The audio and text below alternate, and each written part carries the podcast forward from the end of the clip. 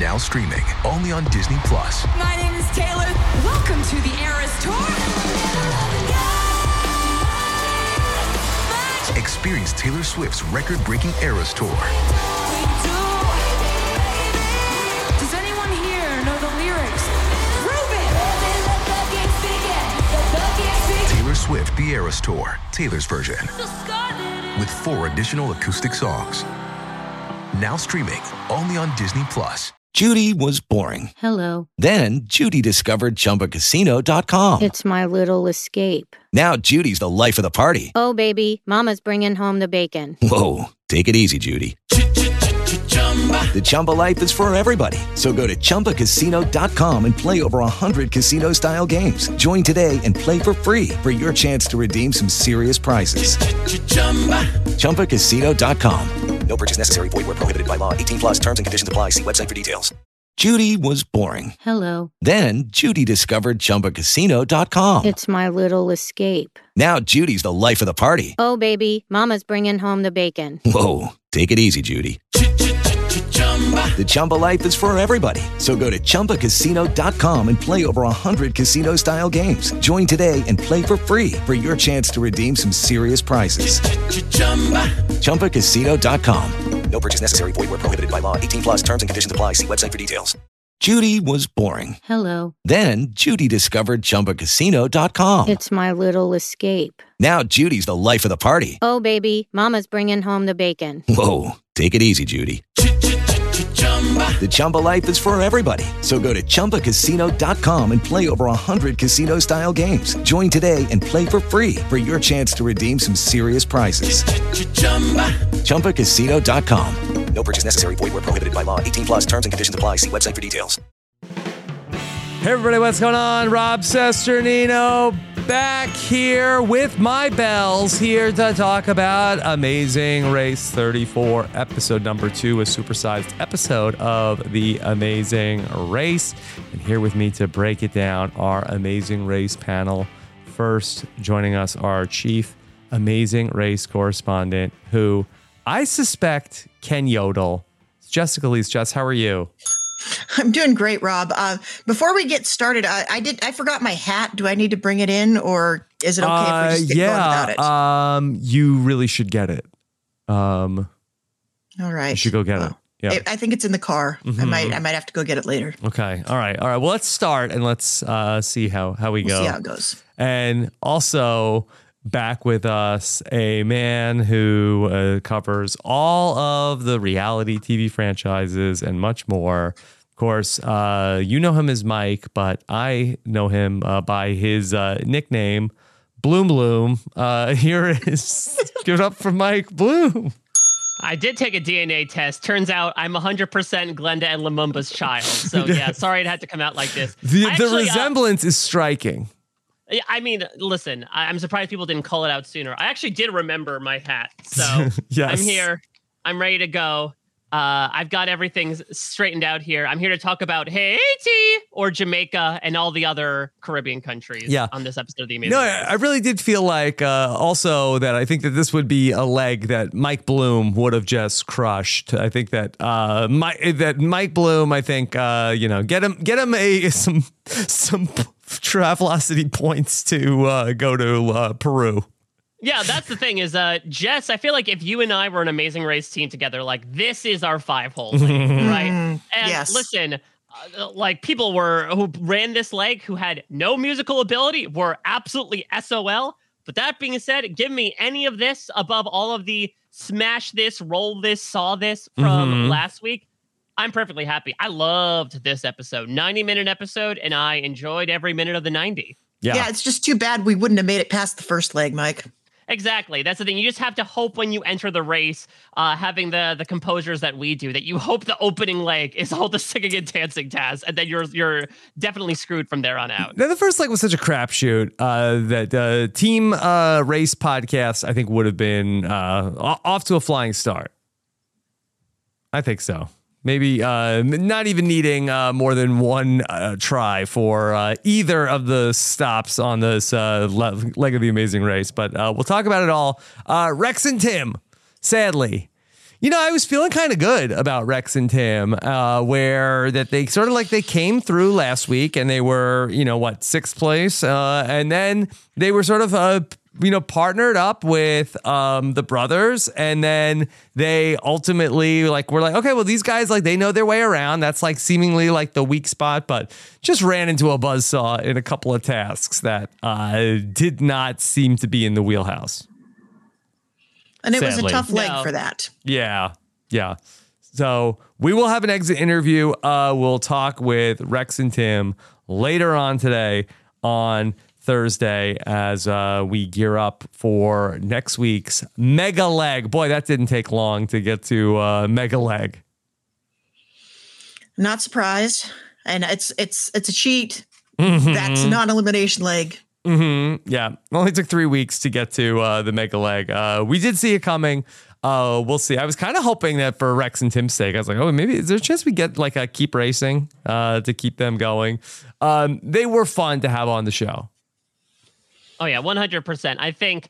Listen, when you get Rex Ryan on the show, you hope he's on for more than one leg, but you know, even if it's just for one, that uh, he'll be able to provide a lot of quality entertainment. And luckily, he was on for not one but two, even though Rex is always always concerned with the things that are at the end of those two legs. Mm-hmm. Yeah. Yeah, I think they, they really just got off on the wrong foot. Yep. Yep. Okay. What are you gonna do? So, uh, Yeah, are you, are you surprised Rex didn't choose the dancing just because of the be in? While they probably were less talented at it, it's just you know why resist the temptation? So I'm not going for the low hanging fruit. Uh, and I don't know. Like, I feel like that Rex is not much of a dancer. I think if he was, I think he probably would have been on Dancing with the Stars uh, by now. I mean, he does, uh, you know, uh, work with, uh, you know, maybe cornerbacks and maybe they have to, like, uh, again, I am I'm being totally professional here when I'm talking about their footwork, uh, but I don't think that necessarily, I think they chose the right task here to, to go with the bells. Unfortunately, it seemed like Tim was the problem. Frickin' Tim. Yeah, I think Rex is rethinking his choice of partner now. Yeah, I mean, uh, uh the look, uh, maybe Tim wanted to go on the race, but you know, you're telling me like uh, Darrelle Revis uh, wouldn't have been a better partner. I mean, listen, that would have been an incredible universe that I would have wanted to live in. It was just odd. I tweeted about this last night. Like, Even Just- Bart Scott. just seeing this idea of Claire from Big Brother 23 having an out and out conversation with former NFL coach Rex Ryan. Yeah. The topic of discussion being yodeling. Yodeling. Like, the amazing race can be such a mad libs of Mhm. odd fan fiction things that bring together a smattering from a bunch of different universes. And I, I absolutely love that we got this one in particular, even though, as you mentioned, perhaps if it was the Ryan brothers, for instance, they would have been able to to make it a skosh further. Because I mean, listen, Mhm. it seemed like from our perspective, despite uh, Rex's yodel gaff, they would have been in there to make the mega leg. Uh, were it not for the bells, the bells seem to truly be like the final nail. They toll coffin. for thee, Rex and Tim. Jess, in your professional opinion, how close do you think that Rex and Tim were to uh, not being last place? Well, it's tricky because it was an indoor pit stop, so we don't Yeah. have like the position of the sun or anything. I'm going to say in this modern era of Amazing Race, we don't have the situation where Phil is standing on the mat for hours waiting for the last team to straggle in. I think if it's any more than like 45 minutes, Phil goes out and gets them. Mm-hmm. Like they're not going to they're not going to wait around. They don't have that kind of time or money anymore. So yeah. I'm going to guess it might have been. I don't think it was competitive, but I also don't think it was. I don't. I don't think they were so far in the back of the pack that it would have been ridiculous to think they could have. You know, one error could have put them back where they wanted to be. the thing that I was really banking on was, boy, we haven't seen Quinton and Maddie in a shot with any other teams, and it is the classic like amazing race trope. Last team, distant last place team is acing the tasks. They are back in this. Okay, they, you thought they were out, but look at them now. They're breezing through everything. And I was like, okay, maybe Quinton and Maddie are like you know four hours behind everybody. Um, but no, they do. Uh, they did ace the tasks and they do squeak in there uh, before uh, Rex. Mike, did you feel like that maybe Rex and Tim were going to be able to avoid last place? Oh, 100%. And that's one big reason why I really liked this episode. Now, look, I read the comments last week. Uh, I know that we were probably a bit more down on the idea of the scramble than I think a lot of the other people that. Just, oh, I'm sorry that we had an opinion, uh, listeners. Why? Who was What- it? What on YouTube? What Where were where were these though, that- comments? Where Why were these are you reading the comments in the first Yeah. place, Mike? No, it, well, Oh, it's, it's listen, I'm- important I'm, to get a- the I'm a feedback. glutton for pu- Yeah. I'm a glutton for punishment. Uh, but I also think Who said these well, things, think- Mike? Uh, I will also I will say I won't name names. I Name the will say that I platform. You can name the platform. Uh, I will. na- I will say all of them. All Uh, of them. oh, well, sorry. what I- you love your scramble, everybody. Well, I- what I will say though is I think from like a more you know just viewer based perspective of okay, I'm just gonna like watch 42 minutes of the Amazing Race. Like okay, that's fun. I think it's admittedly and not to like uh put ourselves up too much on on that that pedestal, but like I think when you're people who are expressly supposed to come in and be like, okay, we're gonna tell you how each team ended up getting the way that they do, like it was so much more difficult for us. So listen, I was incredibly happy with the return to form this Mhm. week of like very straightforward in terms of tasks. It was literally just roadblock, detour, pit stop. But what I loved is that the extra 30 minutes gave us plenty of time to get to know so many more of these Yeah. teams. We got to know so many personal details in only the second leg. And my favorite part is just so much play shifting, right? Just due to, I think, the skill level that the tasks afforded. Again, instead of last week where it seemed pretty much like just b- b- brute force could get you through all three tasks. This one did seem to require some adjudicated skill in all three tasks that we essentially went through. And so there was a lot going on, including Quinton and Maddie, who, for my mark, might have had like one of the biggest comebacks I've seen on the Amazing Race in recent memory. It's interesting because at the beginning of the leg, you know, they they sort of vocalize it of, oh yeah, you know, we got turned around for a few minutes, but we're fine now. We're actually going to the right country. And so you think like, okay, maybe they're like eighth or ninth now, but no, it was a mistake that cost them apparently like a couple of hours time. We see them just coming into the roadblock as Claire and Derek were leaving. And to your point, Rob, they didn't see anybody for the rest of the leg. So I thought they were doomed with all caps. Uh, so to see them actually be able to come back, I thought was absolutely thrilling. And as much as it sucks to see Rex and Tim go, I thought it was a really fantastic thing to see. This is why we love the amazing race, right? Because in true race based fashion, anybody can catch up at any point in time. You can never count yourself out. Mm-hmm. Well, it's interesting, Mike, that you that you say that because I think one of the reasons we don't see comebacks like that very often is because in this recent era of Amazing Race, we don't get we don't let people get that far behind. And I feel like when there was a bigger spread, I understand why they don't do it anymore. Maybe it's not ever going to be practical again, but when there's a bigger spread, I think you you can't come back from behind if you never get behind in the first place, you know? Mm-hmm. We haven't had a team screw up like in such a horrible, colossal way that it was worth spending a whole episode on it, you know? Mm-hmm. Oh. Are we back to talking about the Jets again uh, between uh, bets, bets, spreads, and maybe uh, falling that far behind where they can uh, have a miracle comeback? Yeah, I was Uh, gonna say, uh, yeah, I don't know if any Bengals were on the race, but they were probably. I guess Rex and Tim were the Bengals in this instance, right? like they thought they had a comfortable spot right now, but then here come Quinton and Maddie surging up the, you know, on the on the left hand side, able to pass them at the very last second. Mm-hmm. Yeah. Okay. So let's talk through this uh, leg of the race. Uh, Jess, we are departing in groups of three. We started doing that again uh, last season. Do we like this or is it no difference? I don't like it because I like, I think we are getting away from placement meaning anything. And, you know, we always say that the only thing you have to do on Amazing Race is not come in last place. But to make it more competitive, you know, they give away prizes on the legs. And then the other thing that you get for finishing ahead of another team is that you get to then start that leg ahead of another team. And in this instance, I don't think it mattered that much because this really mimics the order in which they checked in in the first place. And that we had that same bunch that all checked in within a few seconds of each other. I think they all left at the same time. Mhm. But I do like, and I also don't like that they've moved away from, you know, you checked in at 3:47 p.m. so now you can depart at 3:47 a.m. I used to like that part of it too because Mhm. it gave you a sense of where everybody was and they they're kind of obfuscating that now. They don't want you to know. But the only reason we'd ever know when anybody finished ahead, or behind of anybody else is when we ask them in their exit interview. So we're doing a public service, but Mhm.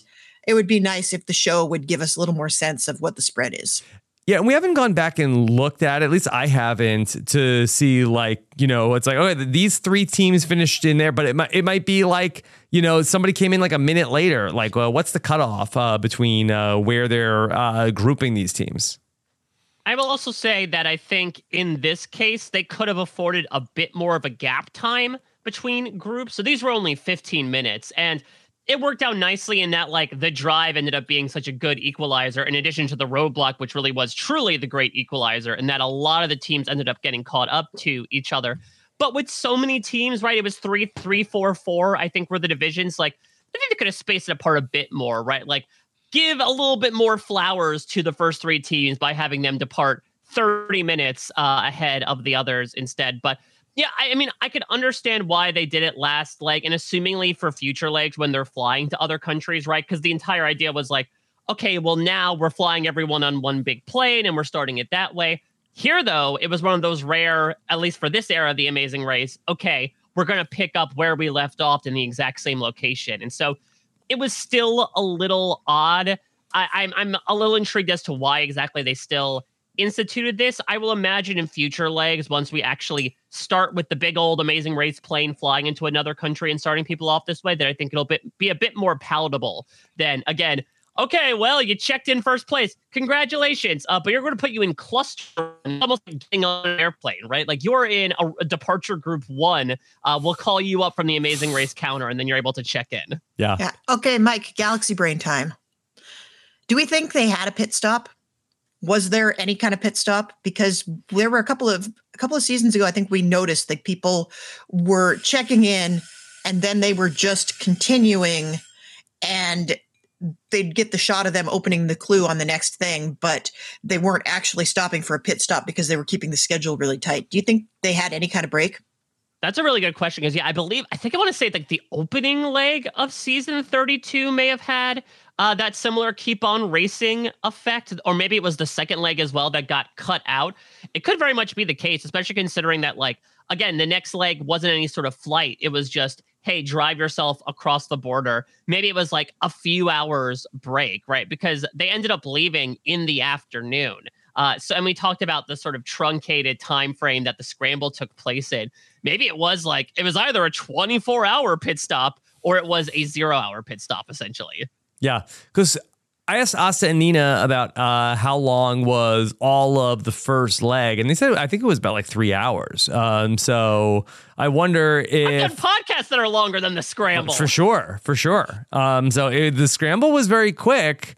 Um, but I I feel like it would have been later in the evening. It didn't seem like the sun was uh, going down. I, I wonder if maybe the first day, like it, it was three hours, but maybe they got started like later. Uh, I, I don't feel like it was all the same day.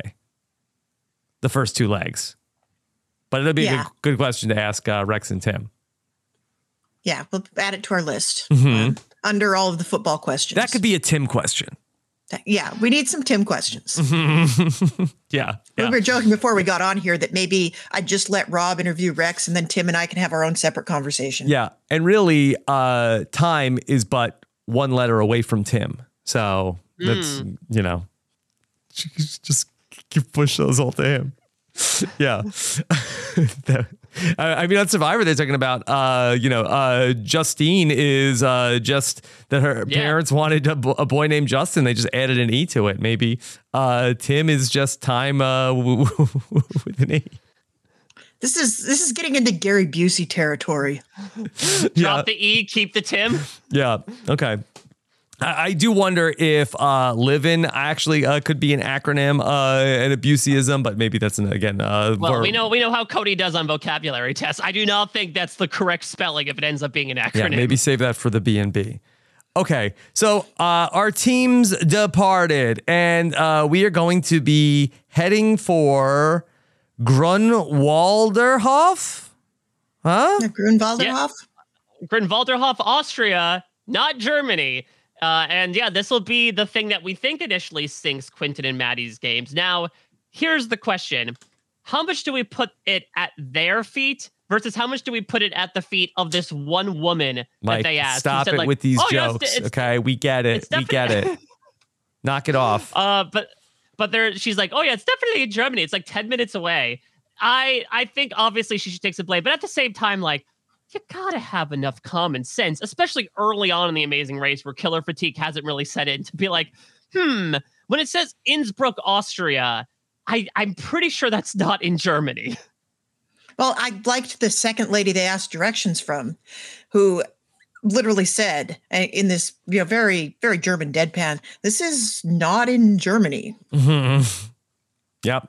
It's that's you know, just when was the last time we had amazing racers realize, oh, we're in the wrong country? It's been a while. It's been a Mhm. minute since we've had that kind of a screw up. Mm-hmm. Yeah. And so um, ultimately, that's going to be what uh, we're going to see Maddie and Quinton having to overcome uh, the entire race. And uh, they look like they're in trouble. As far as the other teams go, um, nobody else really struggled with uh, getting there. Everybody, you know, uh, ultimately uh, got their maps out. And it seemed like that everybody else, uh, you know, were, was able to get there without much of an issue. I mean, German I highway will- system very efficient. Very efficient. That's what they say. Exactly. Uh, yeah, the trains run in time, and so does the highways. Uh, I, I will say, uh, Sharik very much, uh, I think, unfortunately, representing her generation, right? And being like, I don't know how to read a map. I, I'm only used to getting directions on my phone. Like that is totally respectable.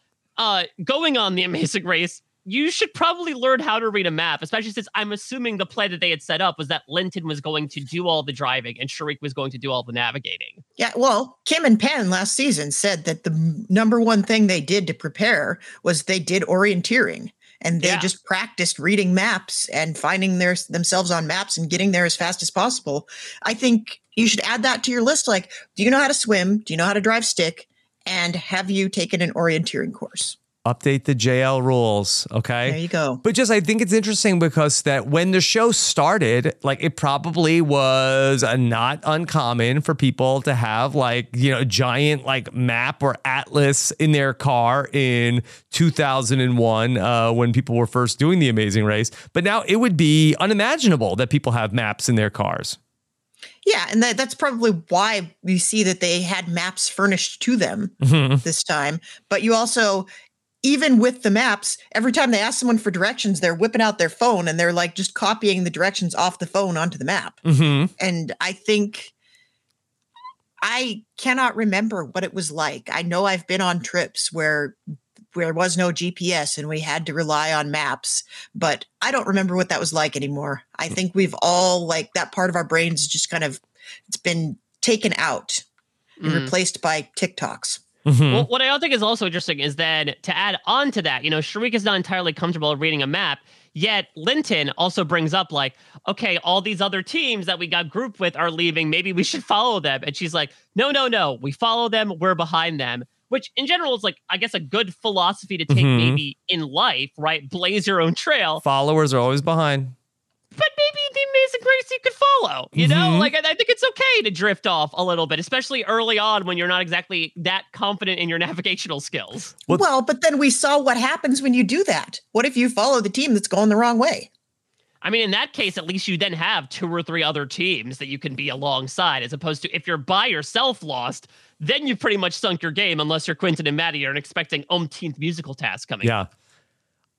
I thought that was the best thing that Rex and Tim did was when they said, "Hey, we're going to follow Marcus and Michael. These guys know what they're doing." And that's really it was like once they got separated from Marcus and Michael, that was uh like kind of the beginning of the end. Yeah, but that was down to the tasks. Like I think they would have been content to run the race together the whole time. Yeah. But it didn't work out so well for Croquetas and Will and Abby. Lucky Land Casino asking people what's the weirdest place you've gotten lucky? Lucky? In line at the deli, I guess? Aha, in my dentist's office. More than once, actually. Do I have to say? Yes, you do. In the car before my kids' PTA meeting. Really? Yes. Excuse me, what's the weirdest place you've gotten lucky? I never win and tell. Well, there you have it. You can get lucky anywhere playing at LuckyLandSlots.com. Play for free right now. Are you feeling lucky? No purchase necessary. Void where prohibited by law. 18 plus. Terms and conditions apply. See website for details. With Lucky Land slots, you can get lucky just about anywhere. This is your captain speaking. Uh, we've got clear runway and the weather's fine, but we're just going to circle up here a while and uh, get lucky. No, no, nothing like that. It's just these cash prizes add up quick. So I suggest you sit back, keep your tray table upright, and start getting lucky. Play for free at LuckyLandSlots.com. Are you feeling lucky? No purchase necessary. Void where prohibited by law. 18 plus terms and conditions apply. See website for details. Hey guys, it is Ryan. I'm not sure if you know this about me, but I'm a bit of a fun fanatic when I can. I like to work, but I like fun too. It's a thing. And now the truth is out there. I can tell you about my favorite place to have fun Chumba Casino. They have hundreds of social casino style games to choose from, with new games released each week. You can play for free anytime, anywhere and each day brings a new chance to collect daily bonuses. So join me in the fun. Sign up now at ChumbaCasino.com. No purchase necessary. VGW. Void were prohibited by law. See terms and conditions. 18 plus. Let's talk about our yodeling task. Just have we done this before on the Amazing Race? I feel like we have. There's been a lot of like Bavarian slash Tyrolean singing tasks over the years. And I don't think it's like they try to set it up a little bit differently, but this is very reminiscent of what they have people do in this in this area. Have either of you ever attempted to yodel? Not since that boy was found in a Walmart doing it. That made me feel like uh, my time has passed. You either you learn at a young age or you don't learn it at all, in my opinion. It's something that has to be uh, enforced to stick in your gray matter for these number of years and does not go away, unlike map reading skills. Mm-hmm they weren't actually making them yodel either. Yes. Because there is a special thing you have to do. And Mike, as a singer, you know, you have to switch between your chest voice and your head voice. And that's what yodeling basically is. They weren't actually making them do that. They were just making them sing the song. And it's probably because if you're tone deaf enough, you may not have a distinction between your chest voice and your head voice. That's interesting. So I guess the more I think about it, the more I realize maybe is my Krista Hasty impression, Rob, a, a yodel without even realizing it, a backdoor yodel. Backdoor yodel. Uh, it could be. Can I say something that maybe I'm embarrassed to admit? I don't really understand why people yodel. Is it? Uh, they seem to imply that it's to call the cows. Do the cows respond to the yodel? Are people just doing it for fun? I mean, you got to make your own fun. They have long winters mm-hmm. there. And it, you know, there's all kinds of weird things you can do with the human voice. That's just for you, RHAPOOC. Um, mm-hmm. There's all kinds of weird things you can do, and different cultures find different things they can do with their voice. Like I think this is kind of in the realm of like the two of them throat singing, where you. I was about to say throat yeah. singing. Yeah. Yeah. So this is just like, oh, that one guy did it and it sounded kind of cool. So one other, it's how all of music works. Another guy riffs on it. And then pretty soon they're off in their own little realm yodeling. Right. And the trending sound, people want to re- reuse it. Right. Yep. All of music is copying and iterating. Mm-hmm. Yeah, exactly. It's a nice, it's a sample, right? That uh that has been used throughout time. It's free domain. Yeah, I don't think it's used for any animal calls. And I will say this is definitely, I think, one of the trickier roadblock ro- roadblock prompts I think I've seen a little bit, right? I'm like, who wants to call the cows home? Nary was there a cow in the distance, though perhaps it was because the yodeling was so bad from these contestants that the cows are like, I'm not going anywhere near them. They're moving mm-hmm. away from it. They only go to good moving yodeling. Away. Yeah. yeah. Okay. So we had where Claire and Derek X were the first to arrive and we almost never see this on The Amazing Race, where one team is having so much trouble that almost every single were they the last team to depart from? Almost almost yeah. They they were leaving as Quinton and Maddie were arriving. Right. so they went from first out of one to that one because they slipped all the way down to 11th by the end of the roadblock. Mm-hmm. yeah. And this was a struggle for Claire. Um, Derek X called uh, his partner tone deaf you know, some people, if you never learn it, mm-hmm. it's, it's, the hardest thing in the world. And if you studied it since you were small, I, I feel like maybe their mistake there was they should have had Derek do the roadblock. But 2020 yeah. hindsight, they didn't have enough information. Mike, how do you think? Only 2022. Mike, how do you think that uh, Derek would have done on this roadblock based on what we've seen of him on these shows? Listen, I do not want to necessarily uh, fan the flames of the reality TV stands out there. But honestly, so far the Amazing Race, like Derek X kind of seems like the perfect partner.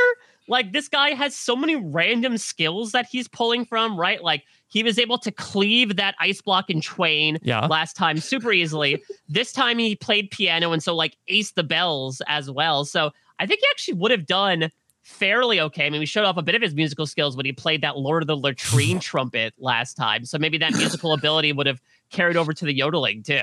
Just do you know about the Lord of the Latrine? This is I was still watching the season at the time that Lord of the Latrine happened. Yeah, I feel like that the costume is not totally dissimilar from the Lord of the Latrine that they wore on this episode. Yeah, I was trying to think like when I think we've seen Alpine stuff before. Obviously, when uh when Nicole was Oktoberfest, right? Uh, Or Mhm. when she had the she wore the the punishment costume, I think in Big Brother 16. Uh, so we've definitely doted on that as well across CBS reality. But yeah, I mean that's the thing as well is like if Derek di- wouldn't do well at this, then sir, you have no right to like outright diagnose Claire uh, as tone deaf. You know, do you have a degree on your wall, Derek X? Are you allowed to do that if you indeed would have also suffered at the hands of these yodelers? Yeah. All right. Uh, so the teams are showing up to uh, get there. Uh, that's from the the, the first pair, uh, the uh, newlyweds. Uh, uh, that's the I guess team name for uh, Glenda and Lumumba, who had a great episode. Uh, they are they're so much fun to watch. I love them. Hmm. Yeah. Yeah, th- th- and I'm and there I think the main ones I think of of like okay, I'm glad we got that extra time with the teams because like again, we really knew nothing about them outside of the height jokes last time and now we know like their desires for what comes next. Literally, once they get back home, the family making starts right now. In the boom it's almost boom like it's its room. own Exactly, it's its own. Is that you think that's where the nickname's going to come from? I'm very intrigued by the the future nickname that they've already planned out. Could this be the first instance of a child conceived on the Amazing Race? Mm, maybe that's a reason why they decided, like, oh, we heard these plans. Okay, no pit stops. We don't want to have to have a team leave due to like a, a positive pregnancy test. You have to keep going. Okay, if you want to do it, it's on your own time. I think they'd be okay. The Amazing Race is very short. Yeah, they wouldn't know until Yeah. we got back. Yeah, I think that if if a baby could be conceived on the Amazing Race, I think the teams could finish the Amazing Race. Yeah, they wouldn't even know anything was different. Yeah. I think I think it'd be okay. Um, but uh, boy, what a story that would be for Boom Boom. Is Boom Boom short for something? Oh, I hope so. I don't want.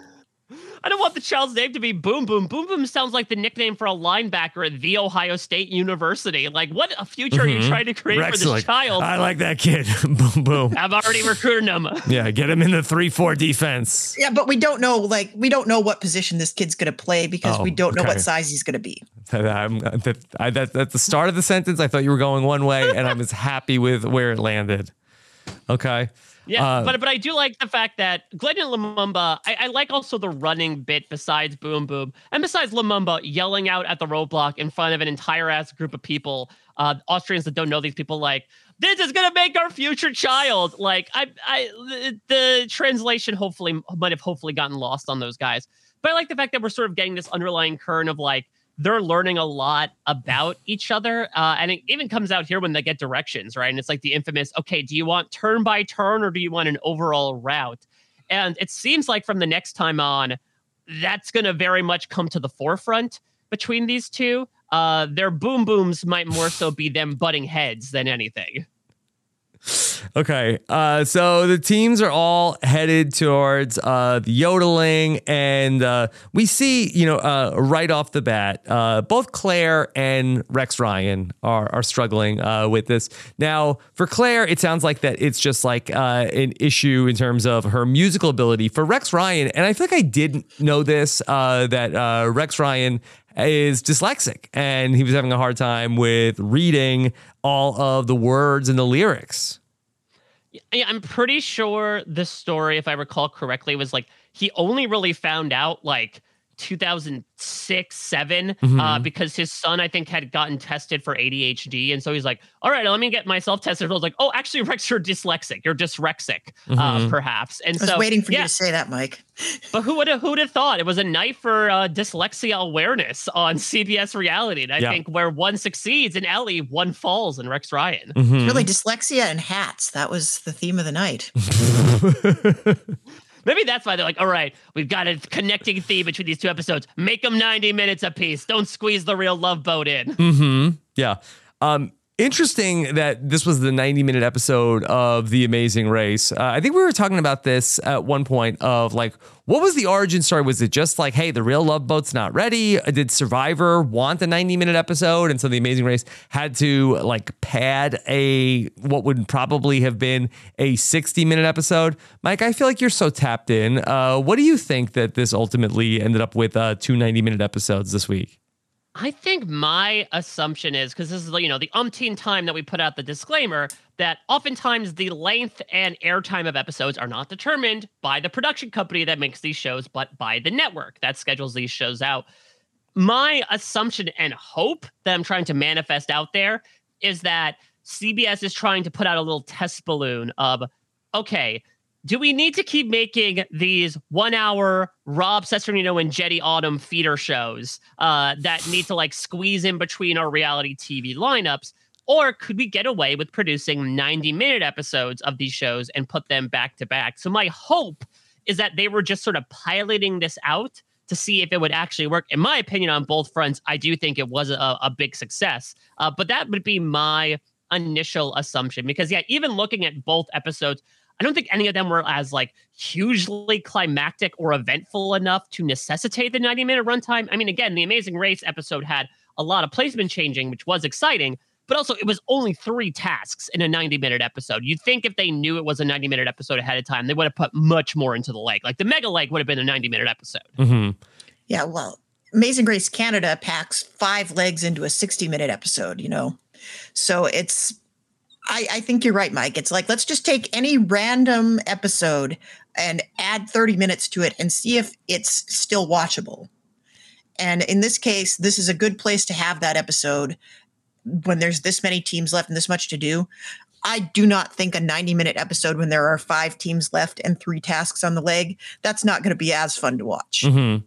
Yeah th- I think that that's a good theory of CBS uh, feeling like, hey, it's got to be cheaper to, you know, ha- we have if we have two reality yeah. shows, like, uh, could we get these reality shows to be ninety minutes instead of like having to make a third reality show to fill a third hour? I think that's a that's a good theory, but I also do think that Survivor could have requested a, a ninety minute episode for their second episode. They asked for basically a two hour episode. They knew they only had one tribal council that they were doing in the first episode. So obviously, Survivor created their their premiere knowing it was a two hour episode. And I wonder if they wanted to then follow that up with, okay, now give us 90 minutes for the second week because we really need to establish who these characters are. And maybe they feel like that that's like something that they really want to do on Survivor. Yeah, though you never know. I mean, uh, Ghosts, right? Like, is something they could just throw on for a random half hour to fill in the gaps so that Amazing Race could air at 10. But I think it worked really nicely together. I mean, listen, it was a bit of a marathon. I think we'll figure out by the end of this between the three of us if we felt the pairing of Survivor and Amazing Race was a match made in heaven, considering this is really the first time they're doing it for an entire season. But again, I really enjoyed it if they indeed move forward with 90 minute episodes, my hope, and maybe this pushes against your point, Rob, of like, all right, listen, we can sort of like stretch the same amount of content without having to produce a, a random sh- a show that ends up being in the middle there. My hope is then just like put more tasks into the episode, which unfortunately might be antithetical to their idea of like same amount of content but cheaper. Hmm. So is there anything from the yodeling task uh, in particular that you want to highlight? Or would it be easier to talk about the actual teams and then go through uh, how they ultimately fared throughout the whole leg? I think that makes more sense because, you know, the detour, I feel like there was not a lot to write home about in comparison to the yodeling, right? Again, it was more musical stuff. It was either doing our traditional dance, which it didn't seem like there was that many problems with. I will say the task judge was a little odd uh, in doing the whole like swerve thing, right? Of like sometimes the task just love love to f with the Amazing Race contestants, right? Of like, mm, mm, yeah, you got it. Uh, but I think the task judge said, "Sorry, that was near perfect." Yeah. Like, that's uh, very much like dunking you into cold water and then immediately putting you into hot water. Yeah, that makes me mad because I don't care if you do a fake out, but the, like make the fake out make sense. Yeah, near Austrian style. What does that mean? hmm Yeah. It- actually, that the task judge reminded me a little bit of um of Jurgen from last season of Great British Bake Off. Mhm. oh. Interesting. like a little bit of the deadpan there, and I'm not sure that everybody was prepared for the deadpan. hmm Oh man, I wish I wish when they went to to London last year that we could have had more appearance from Bake Off contestants. I think they really missed a well there. Especially didn't they have like oh no that was that was in France that they did the cake. No, in Yeah. England they did the cake decorating. Yeah, they did the right? cake and decorating. Yeah, like Mhm. why just bring bring in a couple people. Bring in your uh yeah, uh, bring in everybody. Bring, Yeah. Even bring in bring in Paul Hollywood there to like give the Hollywood handshake if they get the you the the United King the European Union cor- uh, questions correct. hmm Yeah. Okay. Should we start with the uh, teams that uh, did the best, or should we start at the bottom of the pack? Um, I think we can start at the top and work our way down. Okay, That's how the show does it. All right. Uh, so let's talk about uh, the adventures of uh, Marcus and Michael, uh, who had such an interesting uh, uh, ride in this episode where I think that they learned a lot about each other. Um, that I think that Michael felt like uh, pretty good about you know his, his saxophone playing. Okay, I'm going to be able to dominate here uh, with my musical ability. What he didn't know is that he had a secret clarinet player who would actually be the MVP in Marcus. Uh oh, is that going to be the next show that comes around if we don't get 90 minute episodes? Undercover clarinet player. Mm-hmm. Yeah, this was interesting because again, you you think that uh, these guys again, like the entire story coming in was that Michael followed Marcus and everything he did, including into the military. But they remind us that like they're eight years apart. We learned last episode, right? They only see each other once or twice. And the more I'm looking at, it, the more I'm realizing like outside of Emily and Molly, do these guys like know each other the least out of all the Amazing Race teams this season? Mm-hmm. It's kind of ironic. hmm Yeah. Um, it was interesting about the big like uh, age gap between the two of them, uh, where I think it was Marcus was talking about how um, that that uh, almost I I got the sense as somebody who uh, I have a you know I, I'm uh, eight years older than my brother, and that I felt like that uh, Marcus was saying that um, that Michael grew up differently than he grew up. Like it was almost like that he grew up in a like a the, the the parents were different people by the time that Michael came along. Is he saying that he's the do-over? Yeah, I think so. Where uh, talking about how like oh he had like saxophone lessons, like uh like uh, who are these people? Yeah, they're like, oh, all right. Well, we tried clarinet and we learned our lesson. Get this kid on the saxophone. I want him an Arsenio stat. hmm Yeah, I, I'm not sure whether it was that like my parents had things figured out by the time that they uh, that my brother came along, or they were just kind of over it uh, and uh, like uh, let let my younger brother do more whatever he wanted. But either way, seemed like that it was a totally different ball game. I did love Marcus at one point during because Michael uh, was probably one of the better ones at the yodeling, right? That's pretty much what wins them the leg. Is like Michael gets off to a hot start with the yodeling, and then they pretty much don't look back. I did love Marcus just like giving the advice in the background, right? Of make love to it. Yes. And Lumumba's like, oh, I've got an idea. Oh All right. boy, yeah, yeah. Marcus is feeling like Michael. Like yeah, he says uh, he's got to make love to it. That's uh, that that's the secret to yodeling. I don't know. I don't. Did he analyze the uh the lyrics? Is that what hoity heity means? I think it's more that you had to do those hand motions. Yeah, And the you milking. had to put some yes, soul yes, into the hand yes, motions. yes. That's the twins were not doing the milking correctly. Yeah, this really is like the we find out it's the Boyz II Men of yodeling that they were performing. Yeah.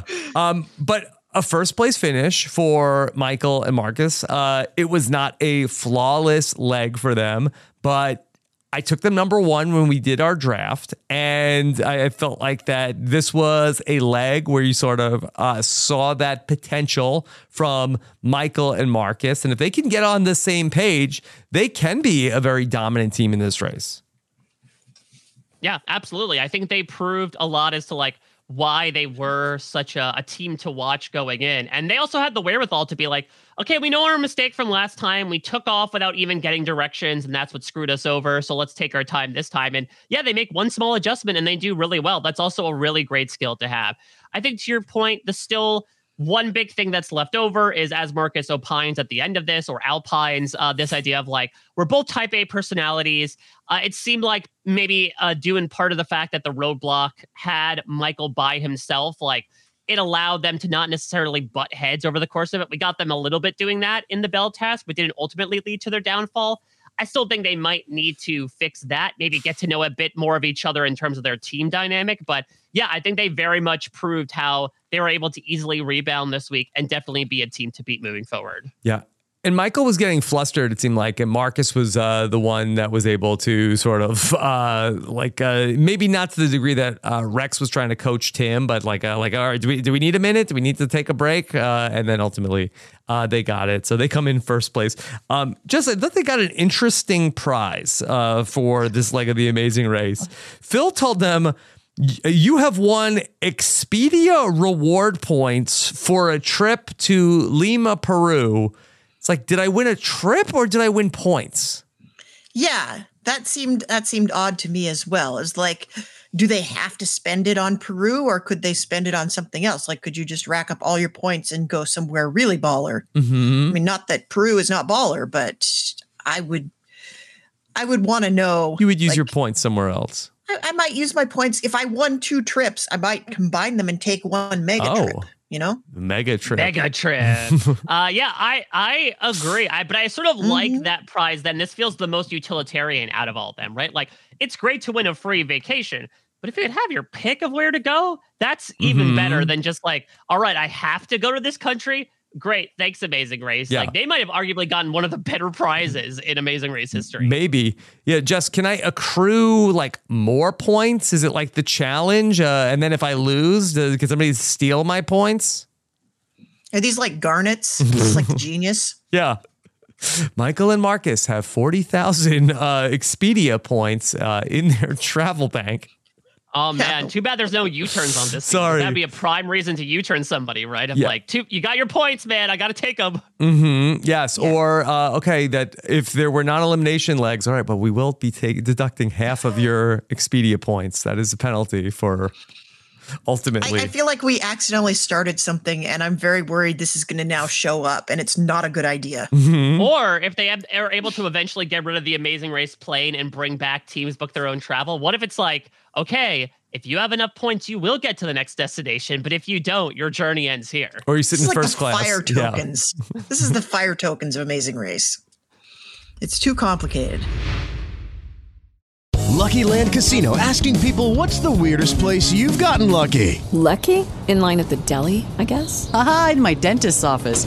More than once, actually. Do I have to say? Yes, you do. In the car before my kids' PTA meeting. Really? Yes. Excuse me, what's the weirdest place you've gotten lucky? I never win and tell. Well, there you have it. You can get lucky anywhere playing at LuckyLandSlots.com. Play for free right now. Are you feeling lucky? No purchase necessary. Void where prohibited by law. 18 plus. Terms and conditions apply. See website for details. With the Lucky Land slots, you can get lucky just about anywhere. This is your captain speaking. Uh, we've got clear runway and the weather's fine, but we're just going to circle up here a while and uh, get lucky. No, no, nothing like that. It's just these cash prizes add up quick. So I suggest you sit back, keep your tray table upright, and start getting lucky. Play for free at LuckyLandSlots.com. Are you feeling lucky? No purchase necessary. Void where prohibited by law. 18 plus terms and conditions apply. See website for details.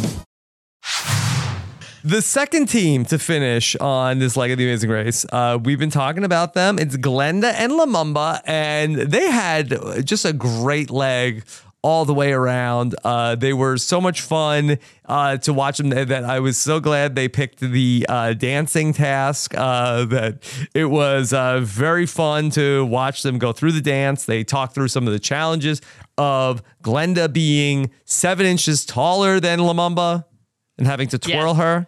I love the whole like uh seventh grade play choreography stuff, right? I'm like, all right, hold out your finger, Glenda, and Lumumba, you twirl her using that. Again, like these dance are very qualitatively judged rather than quantitatively. So yeah, they didn't need to be exactly pitch perfect in terms of being hand in hand, considering the height discrepancy between the two and poor Glenda having to limbo essentially. They, they just had to be near Austrian style. Mm-hmm. Exactly. That was near Austrian style, was holding out the one finger and twirling. Yeah. Um, what did we think about the detour names uh, for this? Uh, that it was, um, uh, I forget what the uh, the uh, it was bells ringing or partners swinging. Mm-hmm. And then I think uh, they saw Glenn and Lumumba saw partner swinging. They're like, oh, okay. There are Yeah. alternate routes to Boom Boom. Okay. Mhm. Well, I didn't realize we were doing that this season. Yeah, I was. I, when as soon as you said that, I'm like, I'm just gonna let Mike go there. Mm-hmm. Yeah. Uh, let me sing some music to set in the mood. Hoity! Yeah. I did uh, give a Phil Keoghan raised eyebrow for the uh, couples that uh, jumped at the opportunity for partner swinging. Raised Yeah, to that side of the detour. You know, it takes all kinds, Rob. Mhm. You know, we, we don't shame on this podcast. Yeah, of course not. We not. Not going to yuck anyone's yum. Yeah. No, no. Okay. So Glenn, uh, Glenda and Lumumba, uh, they look like they, they are in great position to uh, be a real force in the race. Uh, anything else we want to talk about them from this leg? No, it should be pointed out uh, that, yeah, two top three finishes. Not only that, two second place finishes in a row. We love consistency on the Amazing Race, particularly when it's consistently good, right? Because the Amazing Race constantly changing every single leg. The fact that they were able to succeed pretty much on everything so far, yeah, it shows that they are a fairly strong team as long as they are on the same page. Again, next week, maybe the promos are a bit misleading. Seems like perhaps they're not going to be on the same page, but as long as they are, I think they're a really, really good team. Mm-hmm. I mean, Glenda nailed that roadblock. It looked like on the first try. Yeah. Those, That was. uh, Did anybody else do that? Yeah, I don't I don't think so. I think everyone else uh maybe Maddie did it on the first try, maybe I'm confusing that with the dancing, but yeah, everyone else I think took two or more. Mm-hmm. So yeah, great job there by Glenda. Um, and then our third place team uh, was going to be uh, Linton and Sharik, who had a nice leg of the race. Uh, we got to learn even more about them. Um, we got to see uh, Linton. Um, did did Sharik say that he used to rap? I think it's more of a casual thing. Mhm. Uh, not to go back to Eminem and Marcus and Michael, but I don't think this is like the B Rabbit of Jamaica. You know, Mhm. like I, I think that Linton was just doing it casually on the side, but he also, I think, was someone that absolutely killed that roadblock. Uh, and I, I really love Linton and Sharik. I really like, uh, you know, Linton vocalizing this idea of, you know, I want to, I didn't have a father growing up, so I wanted to be in Sharik's life all the time. That's why I went to dance lessons with her, essentially. I think it's a really great relationship that, again, I'm, I'm glad we had the extra time to see. And they're also a really competent team. They went fourth, then third as well. Uh, again, showing that consistency. I think, you know, they ended up being like the second to last pick in our draft. I think we were just looking at sort of the age discrepancy behind it, but like Linton's able to to keep up with some of these younger people, and I think they are a surprisingly strong team that I think could also be a good threat to take it on. Mhm. Yeah. I think that maybe um, the thought of, you know, father and daughter teams, maybe after the last season, we thought maybe might not be at the top of the pack. Yeah, but they hang in. Mhm, They're they hang in there. tenacious. They hang in there. Okay. All right. So then fourth place, somehow, Derek and Claire. Let's talk about the tenacity of Claire and Derek X. Do they have a ship name? So you had put Cleric? out when the infamous, Oh, yeah, you oh, when, the, when the infamous Us Weekly shoot came out, you had said cleric. I don't think it's caught on. I think it's just because, as you talked about last week, Derek has become Derek X outside of Big Brother. That like cleric X sounds like an antihistamine instead of a ship name. Ask your doctor if Cleric X works for you. Have you have delays of more than four hours? Consult Phil Keoghan. yes, it's your yodeling subpar. Cleric X might be right for you. hmm Yeah. Okay. So for Derek and Claire, still, I, I mean, is there an adopted name for them? Should we come up with something now? I mean, uh, if we don't have it, uh, maybe people will let us know. Like, if they have a preferred name, I would love to use it. I just uh, feel like, um, I feel like that these Big Brother couples tend to have a name. You two would know better than I do. Yeah, I, I maybe they don't have one. What about Derriere?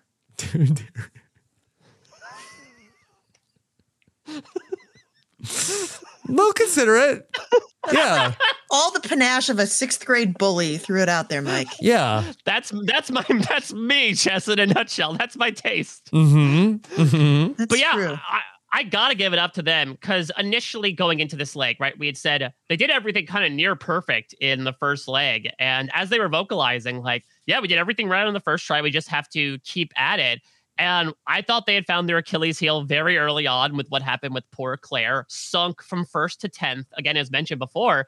But really, they are master navigators. And I think maybe this was part of the comprehensive uh, preparation that Claire's parents had Yes. done with her and Derek prior to the race. But they are able to jump all the way up to fourth, I think, due mostly to the fact that they got into Innsbruck and to the detour at an alarmingly quick, quick rate compared to the other teams. Yeah. You can prepare uh, to read maps. I guess you can't prepare to yodel before you go on the amazing race. Yeah, I, I don't think that's on the short list. Like that's way below walking around with a bottle on your head. Mhm. Oh as far no! as Are, things you do to prepare. are we gonna see future teams now? Videos of them at home going, oh, eh, eh, eh, eh," while they're watching it on the TV just to practice. I hope not. if you're videotaping that, like stop it now. Stop Nobody it. wants to see that. Stop it. Yeah. Okay. So they ultimately get out of uh, yodeling. Uh, they are way behind the pack, but they make up a lot of ground and they get to the bell ringing and correct pick the correct side of the detour. Uh, and they're able to really ace the bell ringing. This is something I think Derek voiced it. He said he played the piano, Mhm. and this is very much it's just counting and picking up the right thing at the right time. Like that's that's piano skills. It's all percussion. It's all percussion. I played in a handbell choir for most of my childhood. Oh. I looked at this. I'm like, this is my five hole task. Yeah, I could have done that all like by myself without a partner. hmm Well, I think that the problem was you, that you had to have a partner. So even if one of the people was good at it. Yeah, that's true. Like your partner could really screw you. hmm What what I do find interesting is that at least from what Marcus and Michael seem to vocalize, they were thrown off by the Weird Al esque accordion player, Mhm. uh, that Weird Alpine perhaps that was playing along when the detour performance ended up happening. Do you think they were told about that in the clue and they missed it? Was this another like swerve to throw the teams off? Because I was surprised when there was an, a random accompanist that ended up backing up their handbells. Well, I don't know what the setup was of the the venue, but you, you feel like that when other teams are going. I mean, and this wasn't the case for Michael and Marcus because they're there by themselves, but you would think you would hear the accordion, right? I think it was in another room. Mhm. It looked like you had to go to another room. It's possible Yeah. you didn't hear it. Uh, accordions are pretty loud. It can be. hmm So, um, yeah, I mean, look, Mike, gotta roll with the punches. This is an amazing I race. So. Yeah, but I think these are two woodwind players, right? When you bring in something from the uh, the rhythm section, I think that's naturally bound to, to throw them off. Okay. Um, we get to our fifth place team. Okay. Uh, that is going to be um who is fifth? Uh is it Uh, Croquetas. Croquetas, yes. Okay. Uh bounce back week for them. I mean, yeah, it was very up and down for them. Uh, they were one of the ones to really get lost, besides Quinton and Maddie going to Innsbruck, but they recover fairly quickly. And yeah, they are able to to get their five hole right in the form of the dancing. I think that's pretty much the reason why they end up placing fifth. Is like they pretty much get it in only a couple tries, if maybe only one. Uh, and it shows that like even though uh, Luis is not a dancer, if you're married to a dancer, I think you've got to have at least some sort of rhythm, right? Hmm. Considering how much she probably does partner dancing with him at some point in their day to day. Sometimes opposites attract, Mike.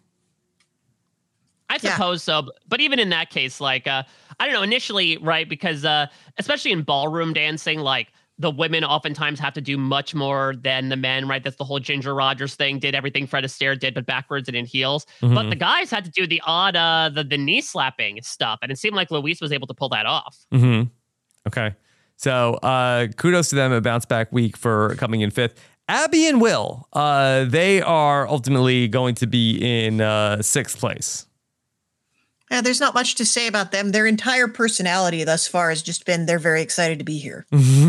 Yeah. Yeah. Uh, what do you think about uh, Will's uh, Matthew Turner esque I- idealizations, right? Of like, yeah, we're just waiting on the ring fund. That's the only reason why I haven't proposed, and maybe a million dollars would help that. Mm-hmm. Yeah. Look, um, you gotta have a backup plan too.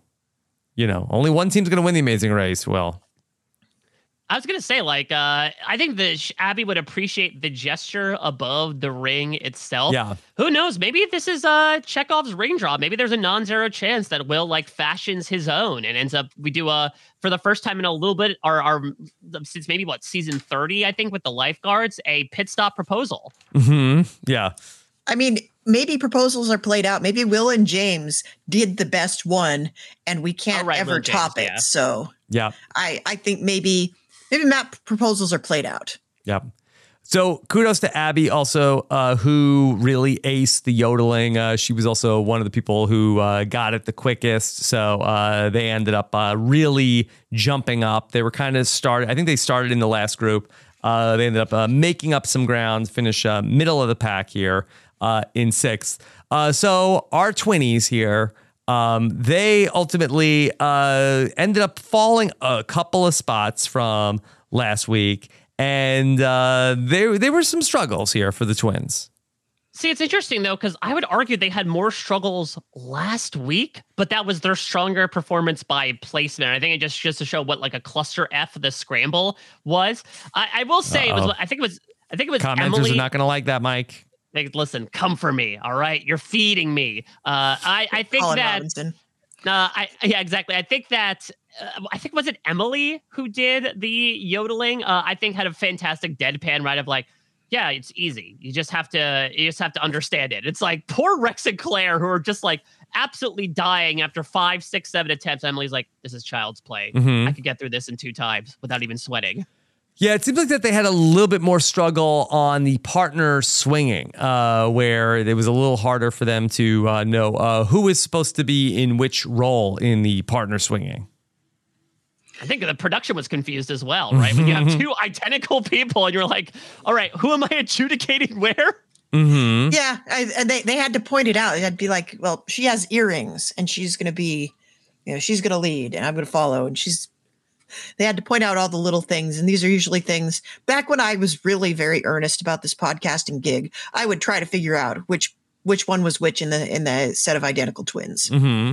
Yeah. I know that I know Emily is the mother. That's the one I remember because I know, and I think she's the one who's driving because they talk about that, right? With like her having a lot of patience as opposed to Molly being the more like go go go. But yeah, I love this story. I like them vocalizing like it's not even about the race days. We want the downtime to get to know each other. Uh, and Phil's like, no time at the pit stop. We don't want you to get to know each other. That's what makes good TV. Okay, speaking of good TV, let's talk about the team that I, I think when all is said and done, I think this is the team that is going to pound for pound give us the most drama and the most uh, conflict to talk about here on the season of the Amazing Race. And that is Team Love and Light, ironically. It's always the love and light people that cause the most drama, is it not? What I find is that the people that, that talk the most about the love and the light also uh, seem to also have uh, the most chaos around them. And that was the case uh, certainly this week for Rich and Dom. Uh, we got again, Dom is a Murph fairy. Okay. Not not Murph from Tough as Nails. um, but uh, they're, Now they're I'm just imagining a Murph maid, which is just like King Triton. and Murph like Ariel, you can't go out and experience the world. If he's looking for a Halloween costume, I think we solved it for him. Yeah. Okay. So uh, they are out there. Um, it was a little bit of a struggle for Dom uh, with the yodeling, but you got through it. Yeah, yeah, I- not a remarkable struggle. No. No, but what was interesting though is obviously the hat is going to become a big thing. Uh, but what I was intrigued by is okay, they just left it in the car, they have to go back. I did not see the hat on Dom's head when they left the yodeling. So I First of all, I 100% thought a team was going to forget their hat, right? Because we got it mentioned umpteen times. You have to wear the full costume, et cetera, et cetera. Those hats don't come cheap.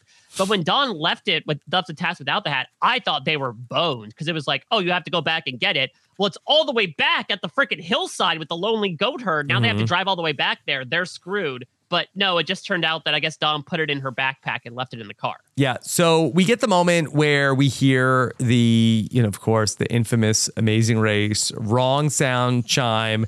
And okay, here we go. Here's Chekhov's hat all right, this is to uh, come back at some point of that they don't have it.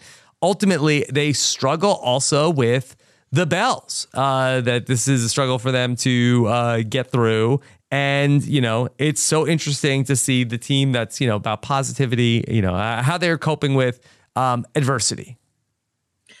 I thought something that I, I want to break the fourth wall for a second and talk about this hat because I wonder is there a point like production obviously knew exactly where that hat was? Yeah.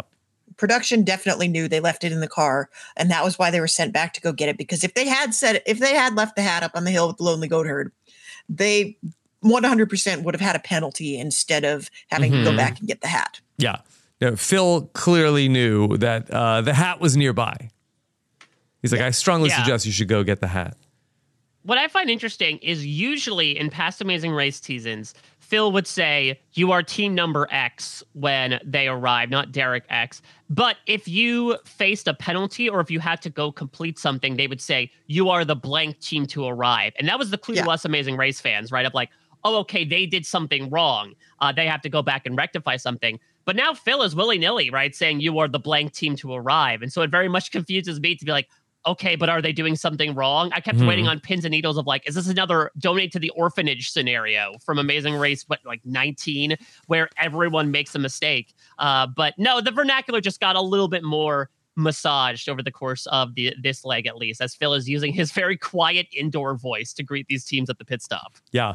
All right, so they have to go back and look for the hat, and that sort of like opens up the door for uh, what we're gonna have basically like this three way finish for last place. So as uh, Rich and Dom uh, go get their hat, we see Aubrey and David check in. They're team number eight. Uh, a bigger week for Aubrey and David, but I still feel like that we don't really get uh, to know Aubrey and David. I might uh, know them the least out of uh, our uh, uh, what do we have? Ten remaining teams. Yeah, one hundred percent. I am a little surprised. Like maybe if we dedicated like two less minutes to the yodeling and two more minutes to an Aubrey and David segment. Uh, and they will, I will also say they're one of the more back of the pack teams. They remember we thought they might have been eliminated last leg, right? They ended up beating out Austin Nina, came in 11th place. Now they came in eighth, would have been in ninth uh, were it not for Rich and Dom with the hat. So I think they're one of the teams that is struggling the most, but also paired with the fact that we don't know a lot about them we may be on the watch here. Uh, but the time we do get a personal segment about them, our old friend Personal Story Bump yeah. makes a return, and that's the leg they're eliminated on. yeah, it'll be interesting. We have the mega leg, so we have two opportunities that we could get something from them, even if they're not eliminated coming up uh, next week. All right, Mike, you set up at the beginning of this. You really thought this was a great episode. Uh, we had uh, the excitement of who is going to be the last to arrive. We had three teams with three very different stories at this point. We talked about Rich and Dom having to go back and get the hat. Um, let's bring back uh, Quinton and Mattie into this, uh, where we talked about how they were in the wrong country. They needed to now come back and get to where they needed to go. And then also ace the tasks. It just so happened these were two tasks that were very much in their wheelhouse. It was very interesting to me. Like they, they had to have dancing because there are three teams that have professional dancers on the teams. Mm-hmm. But you have to strike a balance because it's really at a certain point it becomes unfair to the teams that do not contain professional dancers. Mm-hmm. Um, but yeah, it was really it was cool to walk watch them like just walk right into it and do the dance without any without any kind of uh, struggle whatsoever. It seemed like. Mm-hmm. Yeah, and and we got to learn a little bit more. Maybe one of the reasons why we thought it was going to be them going right is like at the beginning of the episode, we finally get to know them after they had a bit of a quiet first leg. They were far from quiet in this episode, but something we didn't really note during the preseason, uh, but it's a good reminder. Quinton was one of the first male NFL cheerleaders, and I believe was the first male NFL cheerleader to perform at the Super Bowl mm-hmm. last year. Yeah, um, and he also was uh, has military service, correct? Um, oh, that is a good question. Did I make I that up? You may have. I, might, I, thought, I thought that was part of the story. Okay, well, apologies if uh, if I got that wrong. I don't want to have stolen valor for Quinton. Oh no, you're you are you're right about that. I believe he says. Uh, well, he goes. I've also had. I'm reading a tweet that he had about. Uh, I've also had the opportunity to go on multiple military tours, meeting, Mhm. inspiring, and being inspired by so many men and women. So maybe he's performed at military Yeah, shows. he might have done like a USO thing. Got it. Got it. I thought he was uh he was in the military and then he became a cheerleader. I thought that that's uh so uh my bad for uh misinterpreting that, but uh, an impressive run for Quinton and Mattie who we thought could have been taken out early. Now I think are going to be the I I suspect they get right back to the top of the pack. Yeah, I think this is very much like uh, a Marcus and Michael esque. Okay, we were doing really well, and then we had a one big catastrophic mistake and like survive by the skin of our teeth. Let's improve upon that. And so I would imagine they're going to double and triple check any people they ask for directions next time, slash maybe do a bit of a, a common sense analysis of when somebody says drive to Austria and they say it's a 10 minute drive, do we think that could be legitimate or not? Hmm. Yeah. Um I guess, you know, it's tough these countries in Europe are all near each other, you know. Yeah, who who even knows how big Europe is? it's hard to say. So, um, all right, they bounce back. We'll see if uh, this issue with uh, directions rears its ugly head again for Quinton and Mattie, and then ultimately we get Tim and Rex. We talked about Rex uh, yodeling and having some struggles there. It was interesting that I thought that Rex seemed to not really struggle so much with the bells. Uh, it was really Tim who seemed to have more problems, and uh, Rex compliments himself, said he did a hell of a coaching job getting Tim through it. Yeah, I mean, a- after every time, right? Because since they were the only people there, they had the benefit of, unlike a queue being set up, uh, which I think is one of the reasons why Claire and Derek X fall so far, right? Like Rex and Kim can just try again and again and again and again right in front of the judges. And so it was interesting to have them keep failing and for Tim to be like, God dang it. And then for Rex to be like, no, we got this. We're going to do it next time. We're going to do it next time. Uh, Mhm. very motivational. I think Rich and Dom would be very proud of the job that Rex was doing, trying to keep his teammate going right there in front of the bells. Yeah. Yeah, and the, and the celebration when they finally got it, I thought was great. When he's like screaming on the last ring, that was that was wonderful. Yeah. I like I, I was celebrating with them. Mhm. Yeah, really great cele- victory uh, gestures from Rex in both tasks here. I also love him on the yodeling roadblock. Right, it took, it took him like five tries, but after every time he was like finish off the he'll be like, "Come on, it's happening this time! I've got it!" Like really trying to manifest uh, a clear signal from the judges, but almost always it would never happen. And then he finally blissfully got it and started yodeling on his way out. So the episode title this week is uh, "Patience is the New Me." Uh, that's a quote that is said by Rex in the episode. How much of a thing is it that the person that says the quote that has the name of the episode is the team that gets eliminated? Is there do any science to this? There's I no do not science think to it. There's no correlation. I think they just pick the best soundbite. Uh, and so, yeah, I, I would imagine, listen, there are so many amazing race episode titles that I'm sure it has happened a handful of times, but it almost never corresponds to how well a team is going to do. hmm Yeah. Um, interesting. I- I- let me just give you the the Amazing Race 33 episode titles and see if uh, any of them uh, ring a bell as uh, we saw Rex and Tim struggle with. Uh, are any are any of them um, okay? Uh, episode one was "We're Back." Okay, maybe, maybe Phil said that. Okay. Um, number two uh, was uh, said was the quote was, "It can't be that easy." I got to think that that was, Penn said that when he was uh, going through the clues. Uh, and Yeah, that uh, was They have the- it the- written out on Wikipedia, Rob. Yeah, Oh. that was it was the it was the mail rail task. okay, then then Yep. Jess, you take it. Okay, well, third one was who has this one in the bag, and that was a roadblock prompt. Okay. Oh, And then a, a lot of these, like I would say, the majority of these are not even racer quotes for 33. So Mhm. 33 is kind of an outlier. Um, episode four was called "Ready to Restart the Race," and that was Mhm. apparently something Phil said. Yeah. Um, episode five was called "Stairway to Hell," and that was Akbar, Mm-hmm. uh, which that might have been their episode. I can't remember. No, it was Um, non-elimination leg. Non-elimination leg. Okay. Yeah. So episode six was "Say Cheese," which is a detour title. Yes. Now, Abs- w- now I'm assuming that was with the the maggot cheese. Uh, Yeah. Okay. Jess, did you watch the challenge? Uh, the, the Oh, challenge no. CBS. I did not. Okay. So Kayla you know, I, I don't want to spoil things, uh, but did very well. Okay. Yeah. Uh, and uh, there was a point that they had to eat gross food, and the gross food they had to eat was they had to eat a whole onion and a bunch of cloves of garlic.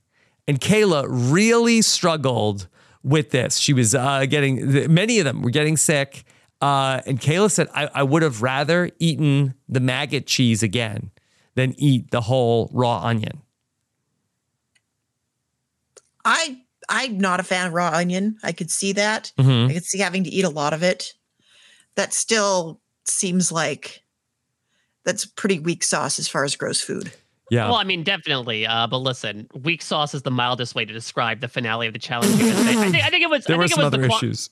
Yeah, the sauce was uh, funky at best. I, I think it's the, the quantity of it, right? Like the maggot cheese, if I co- recall correctly, like they didn't have to eat a lot of it Yeah. at all. Uh, it was just It's more like so the, oh my god, we have to do this. Uh, this was yeah, eat a whole, eat a whole raw onion. I think the the problem was a whole raw uh, was the really the descriptors that ended up making uh, it for a bad time. Okay. But yeah, it was an interesting like amazing race throwback to have that actually mentioned uh, on the challenge proper. Mm-hmm. Okay. And then that's Okay. episode two. That's the second leg of the Amazing Race. Uh, anything else that we want to highlight while we're here? Um, I wanted to highlight the greeter for this leg of the race. Yes. She looked like a Disney princess, Mhm. and it was this, this beautiful palatial setting. And then you had Phil Keoghan standing next to her, dressed in Phil Keoghan clothes, looking like a total scrub. Yeah, Phil was interesting because again, I mentioned it before, but it felt like he was using his indoor voice when he was greeting teams, and I guess it, ma- it makes sense given that this is a museum. But the memo did not get communicated to the teams. Because Phil's like, "You are team number three. and they are screaming their faces off like they won the lottery. Can't hide that excitement. What are you going to do? uh, Yeah, I, I feel like sometimes they give them rules. Like if you are in, if you have the pit stop in a museum, you have to walk. But I Yeah. also remember Penn yelling in the museum last season was kind of a highlight. Yeah. Um, Mike, it's just another reason that uh, the Murph fairy uh, should have been there. Like, wow, Phil, uh, it's really a great honor that we're team number seven. So I really and then they just have like a low. To- they have a low talking contest. Yeah, Maybe, maybe it could have also been that Phil was sick. This could have been like that one tribal council in Survivor Palau when Jeff Mhm. uh, had a hoarse voice all, all of a sudden out of nowhere. That maybe Phil was just under the weather. Was like, move me inside. I Mhm. need an excuse to talk quietly to these teams. Roofer Lee would not have been good. He would have been yelling about Mm. it being a wang dang doodle of a leg. Yeah, if we're, if we're going with the infamous Murph made Danny team, uh, that Danny would have been like literally bouncing off the wall.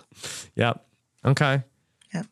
All right. Um, I they have that sound effect, the you know the old crap sound that um Yes. the gamelan slash water harp. I'm not sure what it is. Sounded exactly like the bells. So when people screwed up on the bells, it was very confusing. Mm-hmm. Yeah, maybe we finally figured out the source of the Foley, uh, much like last season's task, right? Of like how they do the screw up sound. They just took one of those handbells and said, This is how we make the music on the Amazing Race for when you're, you screw up, much like you do in this task. Gonna pull back the curtain. Okay. Uh, next time we are going to have uh, leg number three, the mega leg. Where are we headed for the mega leg, or part one of the mega leg? I'm not sure. I I I think mm, I'm not entirely sure actually. I don't know if we are flying somewhere else or if we're staying in Austria for another leg. Here's a big question. So the mega leg infamously in uh you know 32 when it was quote unquote introduced even though it existed beforehand, essentially two legs crammed into one. Now, Amazing Race is going back to 1 hour. Does that mean we're going to get essentially a to be continued next week and that the next elimination is going to happen 2 weeks from now instead of next week?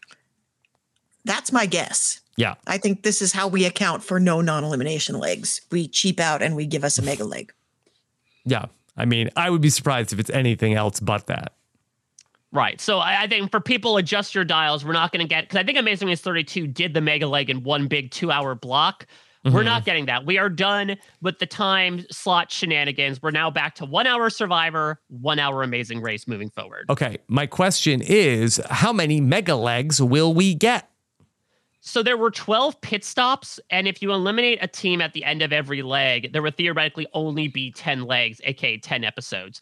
So I'm imagining we're going to get two mega legs. Uh, I would say probably one at the beginning now, And I would imagine probably not one until like the end, right? Until like the final five, final four. That could be an interesting way to do the quote unquote penultimate leg is like one big, okay, here's your final race to the finish. Uh, you know, give it everything you've got so you can eke it across those final three spots. That would be my initial assumption. Because we also have to remember that, again, this is going up against Survivor. It has to finish before Survivor finishes, right? Because Survivor does that big three hour time chunk in the in which it does its finale on a Wednesday. Unless Amazing Race is going to air on a different day, like Big Brother did its finale, it has to finish before before Survivor does. And so I'm imagining if Survivor is going to go like 13, 14 weeks, that would put this at about 12 weeks or so. Okay. All right. Mark your calendars accordingly. All right. We'll leave it here for uh, Amazing Race uh, episode number two. Uh, Jess, what's coming up for you?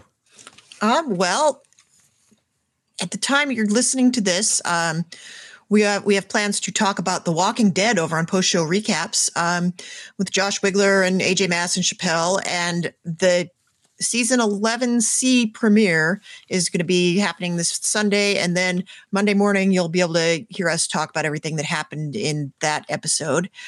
And then we're going to be covering Walking Dead all season. So I've got two podcasts a week, and then there is another project that is on my horizon Oh. that I'm not allowed to talk about yet. Oh. So we're gonna we're gonna keep that we're gonna keep that on the down low, but I'm gonna be up to three podcasts a week starting very, very soon. But I can't tell you what it is. Okay. Very, uh, very secretive. Okay. All right. I mean, you know what it is, Rob. I know. I know what it is. can't is. I, I mean, I, I don't You can't tell. Yeah. I don't reveal all the secrets. No, of course. Tell Mike after the show's over. We'll tell him No, after I'm the show. intrigued. Yeah. I Okay. don't know. All right. Mike Bloom has uh, very many public projects to tell us about. I'm I'm nothing but public, Rob. I Mhm. think uh, at at this point, considering how much talking and writing I do. Yeah, I mean, I also just want to give final thoughts again. My hat off to the Amazing Race this Ah, episode. Bring the hat back, Mike. Okay, sorry, my hat on for this episode. Uh, show off the feather there as well. Yeah, I, I really enjoyed this. I like the the ability to get to know the teams a bit better, uh, and the excitement at least I think made it worth a ninety minute episode for me. So again, consider me. I already tweeted this out for Survivor, but thumbs up on at least in the early stages of these shows making ninety minute episodes, a la the challenge. Uh, but as you said, Rob, a lot of CBS reality going on out there. In particular, the Big Brother 24 finale happened. Uh, I was able to be the first boots on the ground and talk with the final three house guests, um, Taylor, Monte, and Turner. Uh, Mhm. if you have seen uh, the Mo- um, a clip from the Monte interview, has gone a bit viral in the Yeah. past few days. So if you want to check out the source material behind that, Hey, uh, Jess, that's this over at Mi- Mike Bloom is a, a real tough interviewer. That's what I hear. Yeah. tough as nails interviewer. Mike's, that's what Phil. Mike Bloom's uh, going to call you out on your BS. That's that's what I that's what I come for. Yeah. Listen, I am Mr. BS, so it takes one to know one. Uh, So Mhm. yeah, you can check all all that going on, but the the churning continues when it comes to CBS reality. As you mentioned, I will have my own interview with Rex and Tim happening later today.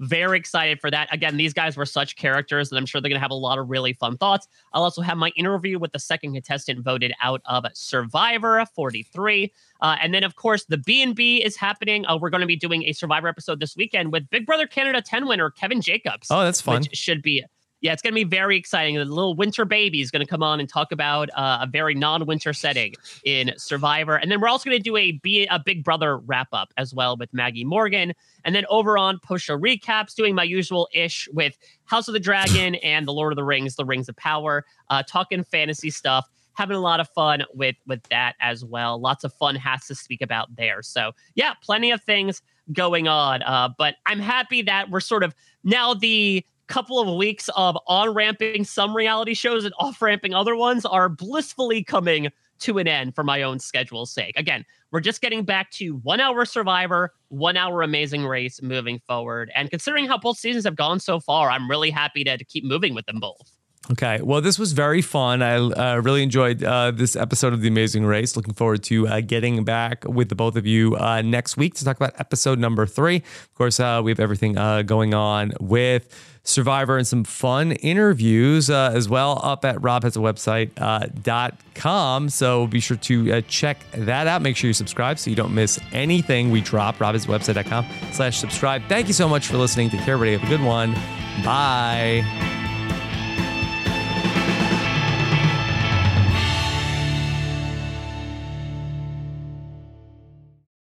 With the Lucky Land slots, you can get lucky just about anywhere. This is your captain speaking. Uh, we've got clear runway and the weather's fine, but we're just going to circle up here a while and uh, get lucky. No, no, nothing like that. It's just these cash prizes add up quick. So I suggest you sit back, keep your tray table upright, and start getting lucky. Play for free at LuckyLandSlots.com. Are you feeling lucky? No purchase necessary. Void where prohibited by law. 18 plus terms and conditions apply. See website for details. Hey guys, it is Ryan. I'm not sure if you know this about me, but I'm a bit of a fun fanatic when I can. I like to work, but I like fun too. It's a thing. And now the truth is out there. I can tell you about my favorite place to have fun Chumba Casino. They have hundreds of social casino style games to choose from, with new games released each week. You can play for free anytime, anywhere and each day brings a new chance to collect daily bonuses. So join me in the fun. Sign up now at ChumbaCasino.com. No purchase necessary. VGW. Void were prohibited by law. See terms and conditions. 18 plus. With the Lucky Land Slots, you can get lucky just about anywhere. This is your captain speaking. Uh, we've got clear runway and the weather's fine, but we're just going to circle up here a while and uh, get lucky. No, no, nothing like that. It's just these cash prizes add up quick. So I suggest you sit back, keep your tray table upright, and start getting lucky. Play for free at LuckyLandSlots.com. Are you feeling lucky? No purchase necessary. Void where prohibited by law. 18 plus terms and conditions apply. See website for details. Judy was boring. Hello. Then Judy discovered ChumbaCasino.com. It's my little escape. Now Judy's the life of the party. Oh, baby, Mama's bringing home the bacon. Whoa, take it easy, Judy. The Chumba life is for everybody. So go to ChumbaCasino.com and play over 100 casino style games. Join today and play for free for your chance to redeem some serious prizes. ChumbaCasino.com. No purchase necessary. Void where prohibited by law. 18 plus terms and conditions apply. See website for details.